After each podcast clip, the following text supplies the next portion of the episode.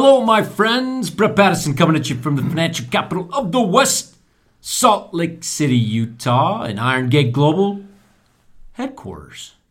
Joined by Brian Hunsaker. Brett, how, how you doing, man? Oh, living the dream, brother. And Spencer Nelson. Good morning, Brett. Top of the morning to you, Spencer.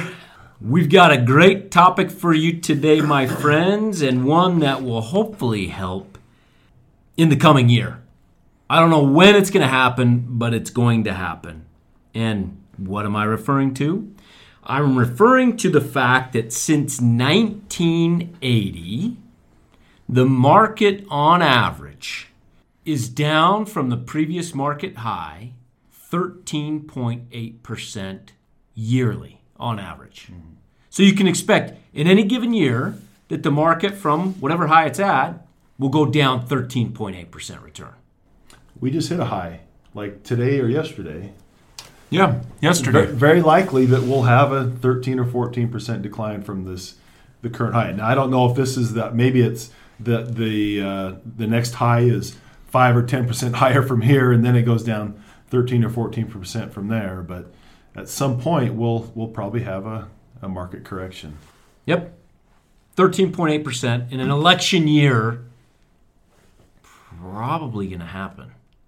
Yeah. I wouldn't put money on the fact it's going to happen, but it happens on average every year, so you can assume that it will happen. I'll put money on money on it that it will happen. Now the timing of it, I would not. That's the problem. Wow, some money on that, Well, huh? yeah. Brian just made things interesting, folks. He did. I'll put a bag of Scandinavian swimmers on that. Trader Joe's. gotta love it. Gotta love it. All right. So, why do we bring that up? Well, we bring that up because for two reasons. One, just so that everybody knows, expect the market to go down a decent amount at some point this year. It happens every year. Number two, it's because when that occurs, the psychology of investors gets in the way. So, what do I mean by that? In a study done by, it's a famous study done by a group called Dalbar. They look at individual investors who manage their own money over a 20 year time frame. And they look at the returns of that average investor compared to the S&P 500 and other asset classes. And over that time frame, and the time frame I'm looking at right now is 1998 through 2018. In that time frame, the S&P 500 averaged 5.6% per year. But the average investor, Brian, how much did the average investor average in that same time frame? Those people that were managing their own money. When I look at this number, I I, I say that can't be right. It, there's no way it's that bad. It's but the number is 1.9 percent annually uh, is the average investor return, which is crazy to me. It's crazy, but I will tell you, after teaching thousands and thousands of people during a 10 year span, uh, teaching individual investors managing their own money, I totally believe this. Yeah. And why? Why does that happen? Yeah, it actually doesn't surprise me very much. And I think the why, there's probably a few. Um, but I think the biggest thing is uh, emotion. Um, you've talked a lot about it before, Brett, but there is an emotional um, attachment we have to our money, our own money. And uh, as investment advisors and portfolio managers, you honestly have to turn your emotion off. And you can't completely, but you can't act on your emotion at all. You have to follow the process. And the challenge is for most individual retail investors, they don't have a process. They don't have the time, the interest, the energy for the most part, not all, but for the most part, to devote to having a process. And in that situation, well, then gut, emotion, all of those things come into play. And you know as well as I do, if you are an emotional trader in the market, you are going to lose. I mean, Mr. Market is going to take advantage of you every single time. So, during that 10 years of teaching people investor education, managing their own money, we taught them processes that you're talking about. and they're smart enough to do it. The problem is the pain of losing a dollar. Uh, it's in the fight, fight or flight area of the brain, which means you're fighting for life. It's the same part of the brain that that deals with losing money. That's why people sell when the market's down at the absolute worst time. So it's people are smart enough to do it, but people aren't hardwired in their brain to be able to deal with that emotion. You're 100% correct, Spencer. So, why do I bring that up? Why do I bring up a 1.9% return, which sucks, compared to a 5.6% return? I mean, doesn't it? Yeah, it does. Okay. You could have just put it in a CD. If you were going to go get that 1.9%, you could have put it in a CD and got a better return for 20 years. You could have bought relatively conservative bonds and got four and a half percent a year over that time frame, much better than and just held it and and and you would have done a much better than the average investor. And, Yep. and that 1.9%, one other thing to make note of is that's not taking in account into inflation. So really those guys over that time period were losing money. Inflation over that same same time period was just over 2%. So purchasing power, they actually lost money with that gain. Yep. But they had a whole lot of losses to write off on their taxes because they sold at the wrong time. There's some benefits. All right, so why do I bring that up? Well, we bring that up for a couple reasons, right? Number one, expect that 13.8% drawdown at some time this year. But also, what if the market is down more than 13.8%? Meaning, what if it's down 20 plus percent? That in anytime the market's down 20%, that's called a bear market. And I want to talk a little bit about bear markets. Brian, you have the history of bear markets in front of you. How many bear markets have we had since World War II? Over the last 74 years, we've had 15 bear markets. So 15 bear markets since 1946. And the average drawdown from high to low during those bear markets on average is what? 30%. Approximately 30%. So 30%.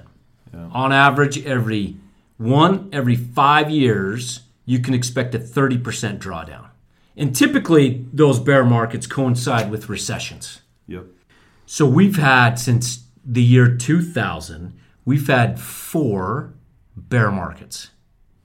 And two of those, Brett, are the worst bear markets in that 74 year career.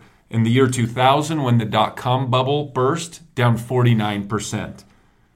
07, 08, the Great Recession, down 57%.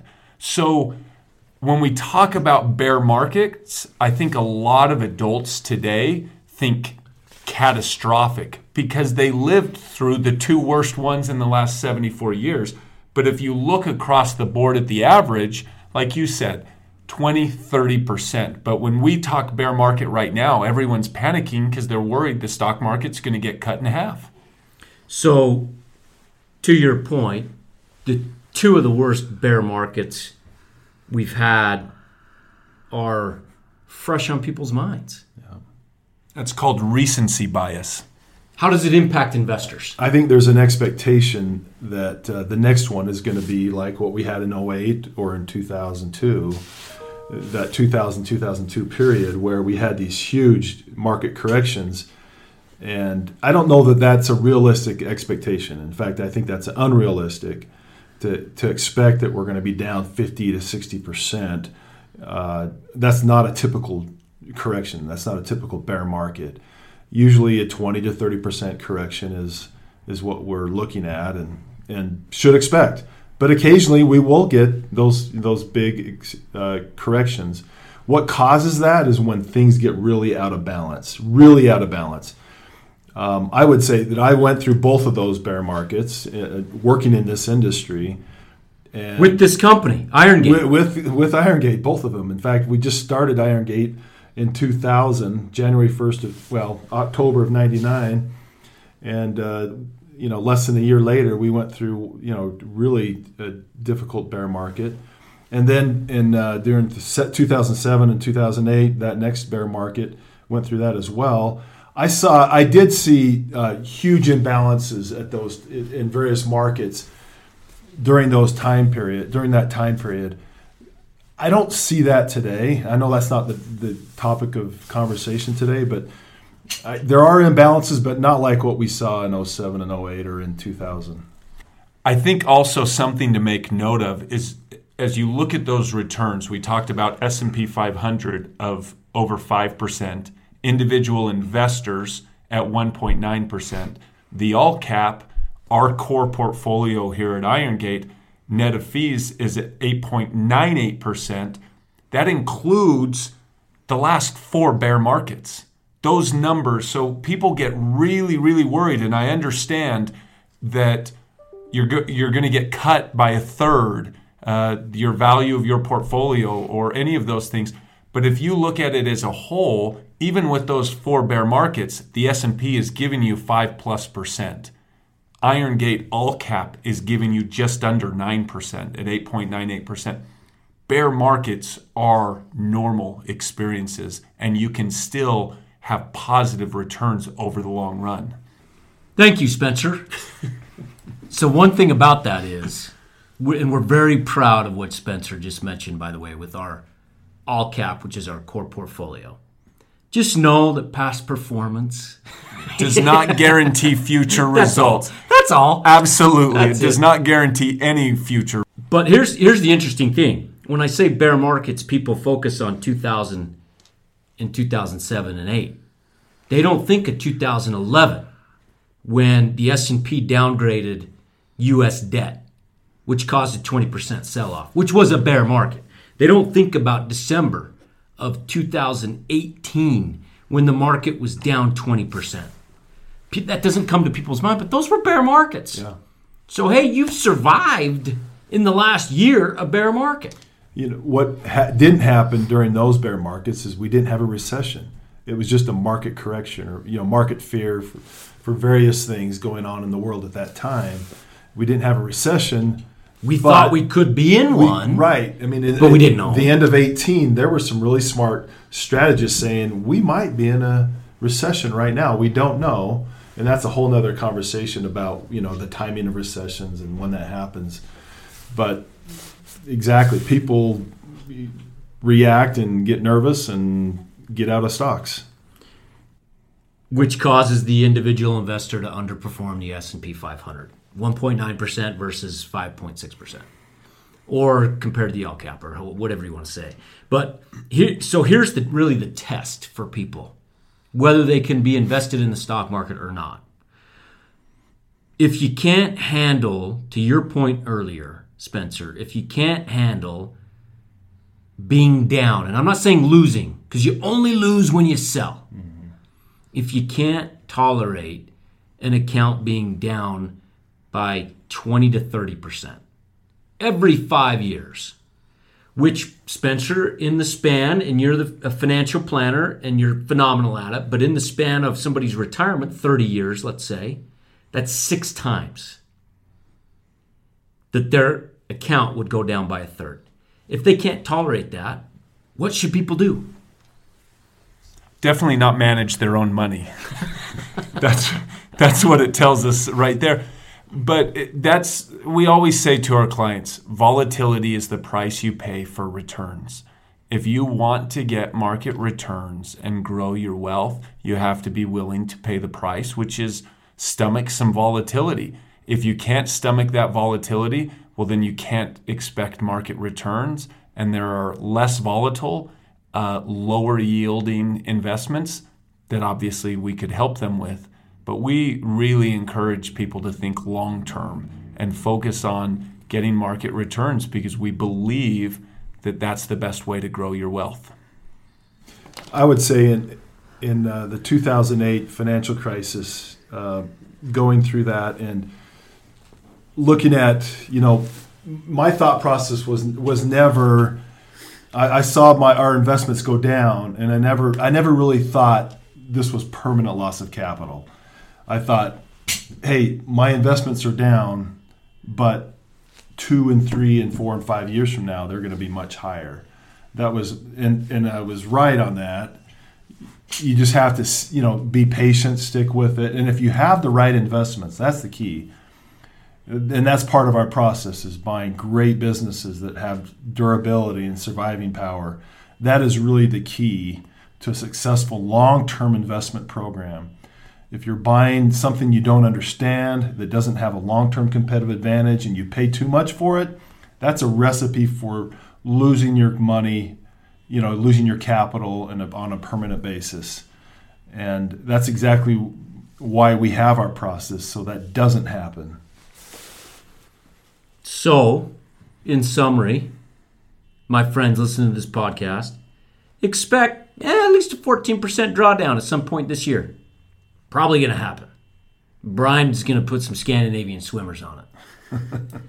uh, even more so, expect every one, one every five years for your account to be down 20 to 30 percent. I mean, that's just on average what happens six times in the course of a retirement. If you can't tolerate that, then get on the horn and let's talk. Because there absolutely are some changes you'd have to, to make, including settling for smaller returns. Yeah. This, uh, this past week, uh, I saw a very well known uh, investor on CNBC. They were interviewing him, and they're asking him. The conversation was, you know, are you are you in the market? You know, what do you do? He, he talked about being concerned about where the market is. In fact, it reminded him of 1999. Where the market is today, reminded him of 1999. And, he, and they asked him, so what do you do with your money? And he said, well, you got to remember, I'm not an investor. I'm a trader. And I would say that most of the people you see on CNBC and the conversations there, they're talking to traders. They're talking to people that are in and out of the market, and probably getting that 1.9% return.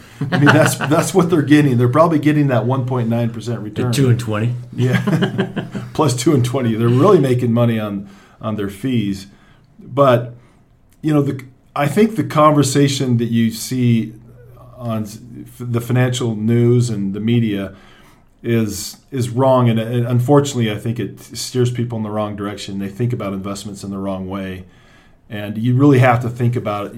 It's it's kind of a commitment to own to be to own America, own great businesses, own mm-hmm. a, own a slice of America, American businesses. And if you have that attitude, then I think you're thinking about it the right way, and I think your odds of success will improve. So that the financial news media and what they say and what they put out contribute to the average investor getting 1.9%. I absolutely 100%, 100% believe that. Yep, absolutely. All right, my friends. Expect a fun year, huh? Did we just do gloom and doom?